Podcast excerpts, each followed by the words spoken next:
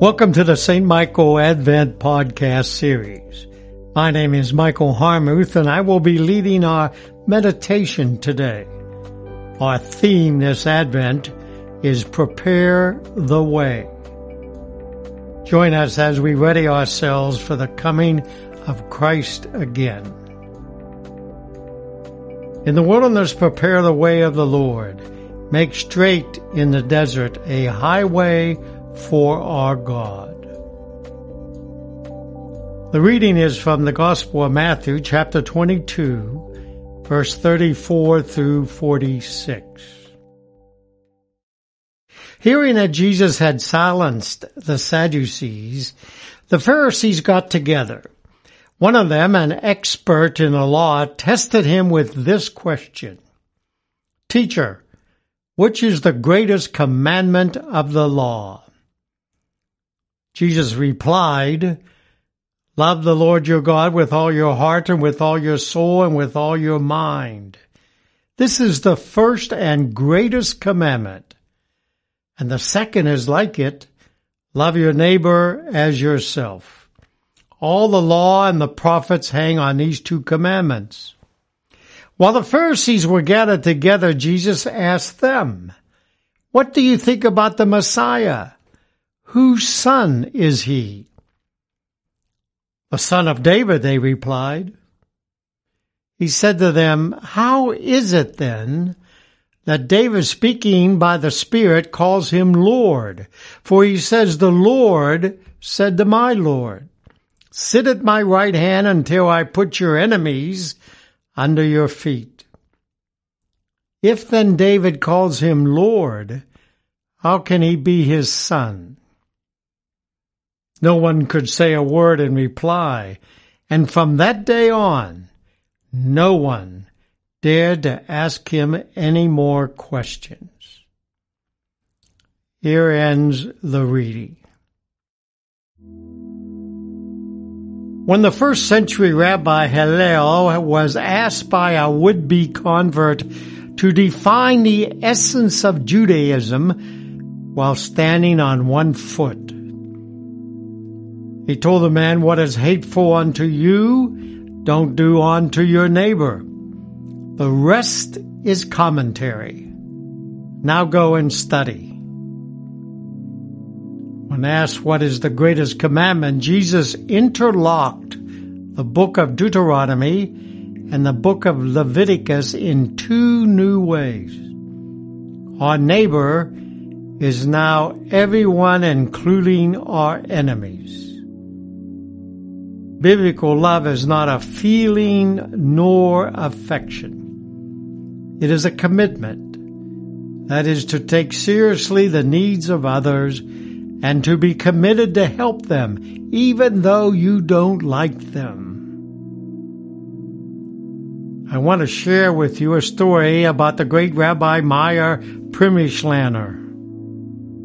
As a young man, he wanted to see Elijah the prophet. His father told him to study the Torah and he would become worthy to see Elijah. After much studying, he still hadn't seen the prophet Elijah. His father told him to be patient, and if you deserve it, the prophet Isaiah, the prophet Elijah, will reveal himself to you. One night he sat at his desk in his father's house of study. In from the cold came a knock on the door. A young man opened it and in came a poor, smelly, dusty old man dressed in rags, one patch upon another with a heavy pack on his back. The old man was not likable. He was looking for a place to stay. The young rabbi to be told him that this house was not a tavern, and he rebuked him and sent him away. The old man sighed and picked up his bag and left.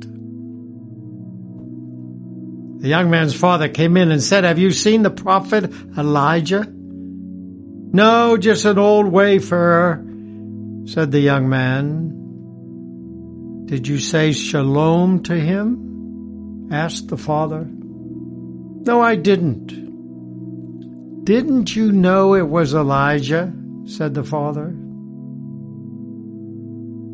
Ever since that night, said Rabbi Primislaner, concluding his story, I've taken upon myself the sacred obligation to say shalom with a full heart to every man, woman, and child, no matter who they are or how they look or what their station in life may be.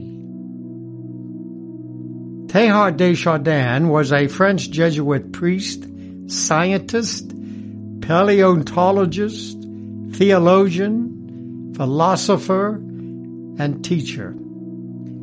He said this, The day will come when after harnessing space, the winds, the tides, and gravitation, we shall harness for God the energies of love. And on that day, for the second time in the history of the world, we shall have discovered fire. Shalom.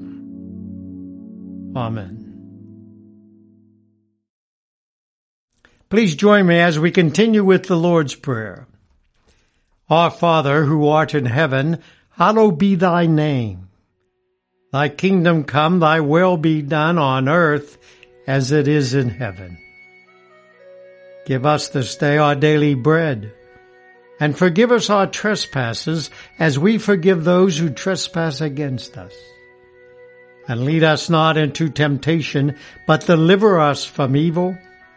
For thine is the kingdom and the power and the glory forever and ever. Amen. Merciful God, who sent your messengers, the prophets, to preach repentance and prepare the way of our salvation.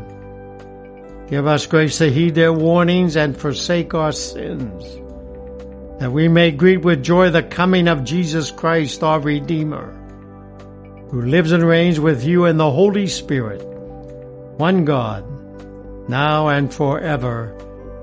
Amen.